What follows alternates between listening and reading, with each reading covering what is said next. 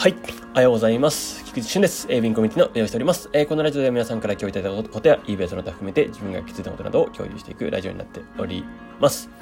はい、今日のテーマは、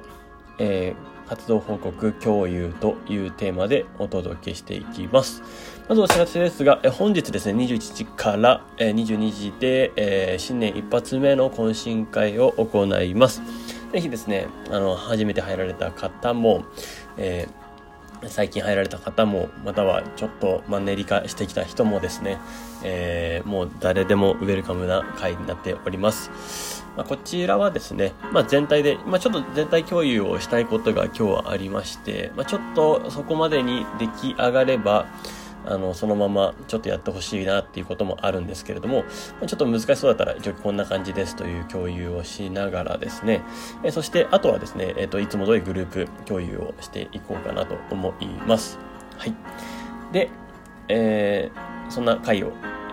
月に今は2回程度やる予定にしていますので、ぜひぜひご参加ください。よろしくお願いします。はい、そしてですね、早速本題の方に行きたいんですけれども、活動報告ですね、昨日、宮さんが、挙げてくれた中でですね、6品まとめ売りということでおめでとうございます。いやすごいですね。いい感じに、最近は爆心してきたんじゃないかなと、ちょっとずつ上がってきたんじゃないかなと思います。これもですね、前の蓄積してた積み重ねがあったからっていうところで、全て尽きると思ってます。でここだけ切り取るとですね、なんかうまくいっていいなとかってなるんですけど、もちろんそんなことはなくてですね、なんかうまく結果出ない時っていっぱいあるんですよ。で、よくあるのは、この短期的なこの瞬間にのバンって上がってる人を見て羨ましいなっていう思って自分はとかってなっちゃうパターンはよろしくないとは思ってて、必ずですね、もうどんな人でもですね、この結果になるまでにですね、見えないところですごい努力をと準備をちゃんと突き進めているわけですよ。それをやって、その結果として顕在化しているっていうだけなんですよね。で、もちろんその努力の仕方、方向性みたいなところはもちろんありますし、それもひっくるめて努力ですけど、そういうのがあって、ああいう結果になってるんだなっていうのは、ぜひですね、皆さんにも知っておいてほしいなと思うところです。皆さんも別に全然うまくいってなかった時期なんてたくさんありますし、まだまだ別に始めたばかりというか3ヶ月目ぐらいですかね、そこのところなんで、ここからですねどんどん中長期で見ていく必要があると思います。で、逆にですね、そういうふうにやっていけば結果は出るんだなっていうのも、逆にこれはある種希望でもあると思います。これもこれで真実ですし、もうこれは、どういう状態であれ、こういうふうにはなるなとは思います。はい。なのでですね、よく、結構ですね、目に見えるところっていうのは、大体いいところを書きたいっていうのはある部分もありますし、宮さんはね、それじゃなくて、もう毎日書いてくれてるんで、もうそういうところじゃないところもいっぱい出してくれてるわけですよ。でも、大体の、発信者とかはですね、大体いいところだけ切り取ったりするので、なんかすごいなーっていうのもあったりするんですけど、それもそれで裏で努力していたりすることがいっぱいあったりですとか、そういうことの積み重ねですので、そんなめちゃくちゃ能力に、なんか差があるってわけじゃなくて、やってきた量に差があるっていうだけで、あとは環境を作ったことに差があるってだけですね。そんな形です。で、今回さらにちょっと言いたいところはですね、これちょっと前から自分も言ってるんですけど、説明したり報告し続けたりっていう、そういう制限をつけると、割と、継続に結びつきやすいなとは思ってます。で、これ結果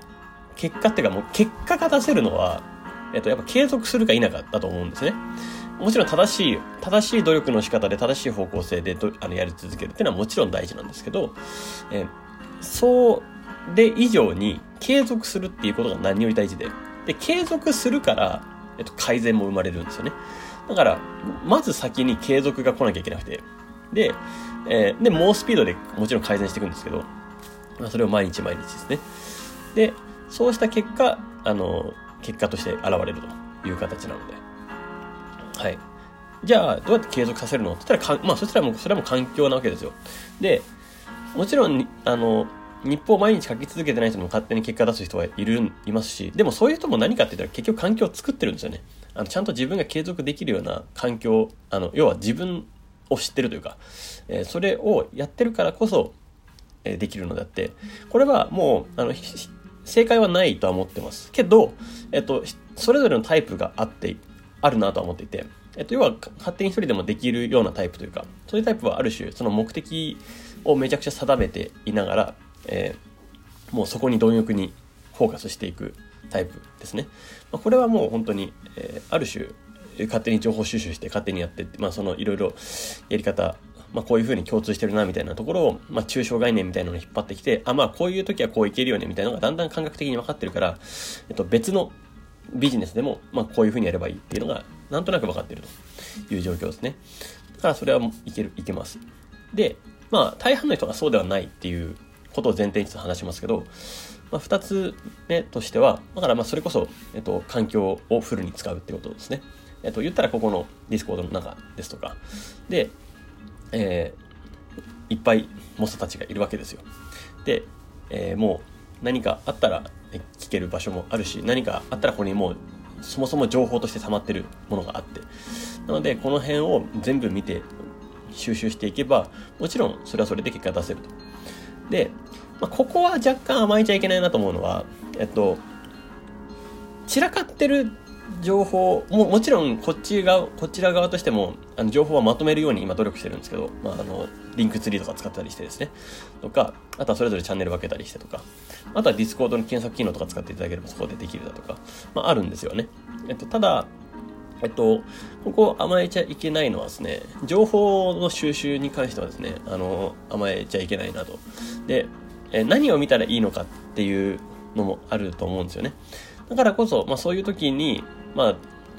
その情報をどこから仕入れればいいのかみたいなところは、それを聞くのはありだと思うんですね。その、やり方みたいなのは聞いてもいい、それはそれでいいんですけど、あらゆる角度からの情報を仕入れて、で、全体的にここが大事なんだなみたいなところを把握しながら進んでいくっていうのが、基本大事だなとも思います。で、その環境はあるんですよというところと、あとは、説明したり報告し続ける制限をつけるっていうところで、もう毎日こういうふうに宮さんみたいにですね、日報を書くみたいなところのある種の制限をつけてやってると思うんですよね。それって結構いいなと思ってて、だからこそ初心者休息コースとかでもやってたわけですよ。で、制限がついてるとやっぱりなんだかんだやるじゃないですか。で、やったら続いていけるんですよね。で、これが要は今人に与えられた環境になってるから、じゃあそれから解放された瞬間にふぬけしちゃうとかっていうのは、それは、要はもう自分コントロールがうまくできてないので、ぜひですね、自分管理っていう部分で、そういう制限を自分でつけましょうってことですね。ここが重要ですよと。で、もしそうでないんであれば、それこそ、もう日報をですね、もう絶対上げるっていうような、もう分かりやすい制限をつけてもいいと思います。これは、非常に分かりやすい制限なんですよ。必ず毎日報告するっていう、ルールですよね。これにしておくと。っていうのがあってね、それはそれでいいですよっていうことですね。あとはそれをチームで共有するってことですね。例えば、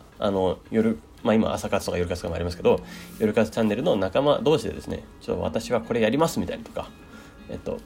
ある種宣言ですよね。私も10時間チャレンジとか11時間チャレンジとか宣言してやってますけど、なんであれ宣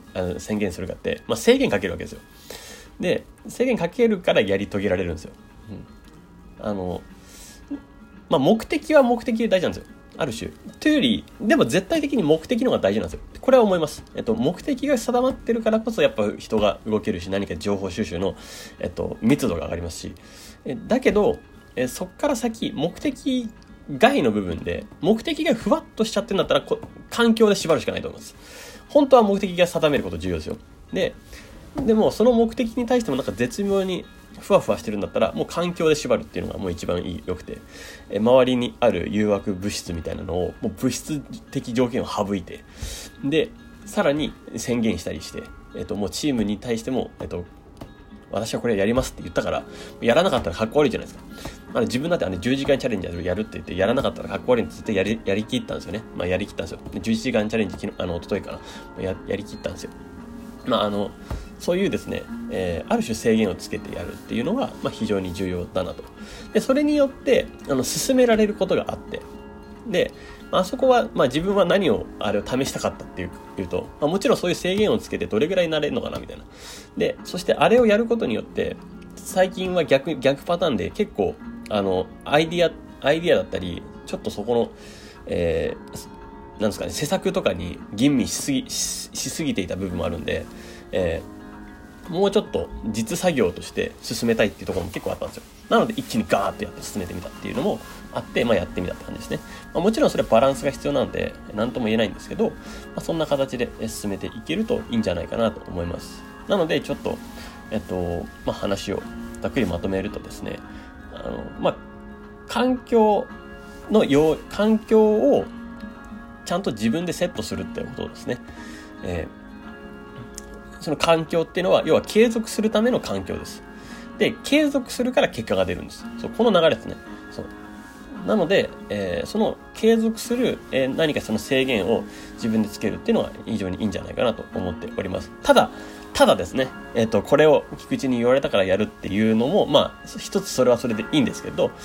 本当に心の底から自分で論理的になんでこれやった方がいいんだろうっていうのが分かった状態でやった方がいいのは間違いないんで、ぜひそこは噛み砕いて自分なりに見つけてください。そこしかありません。はい。ということで、今日のラジオはこれで終わりたいと思います。21時からズーム懇親会です。はい。素敵な一日をお過ごしください。エビンコミュニティの菊池俊でした。ではまた。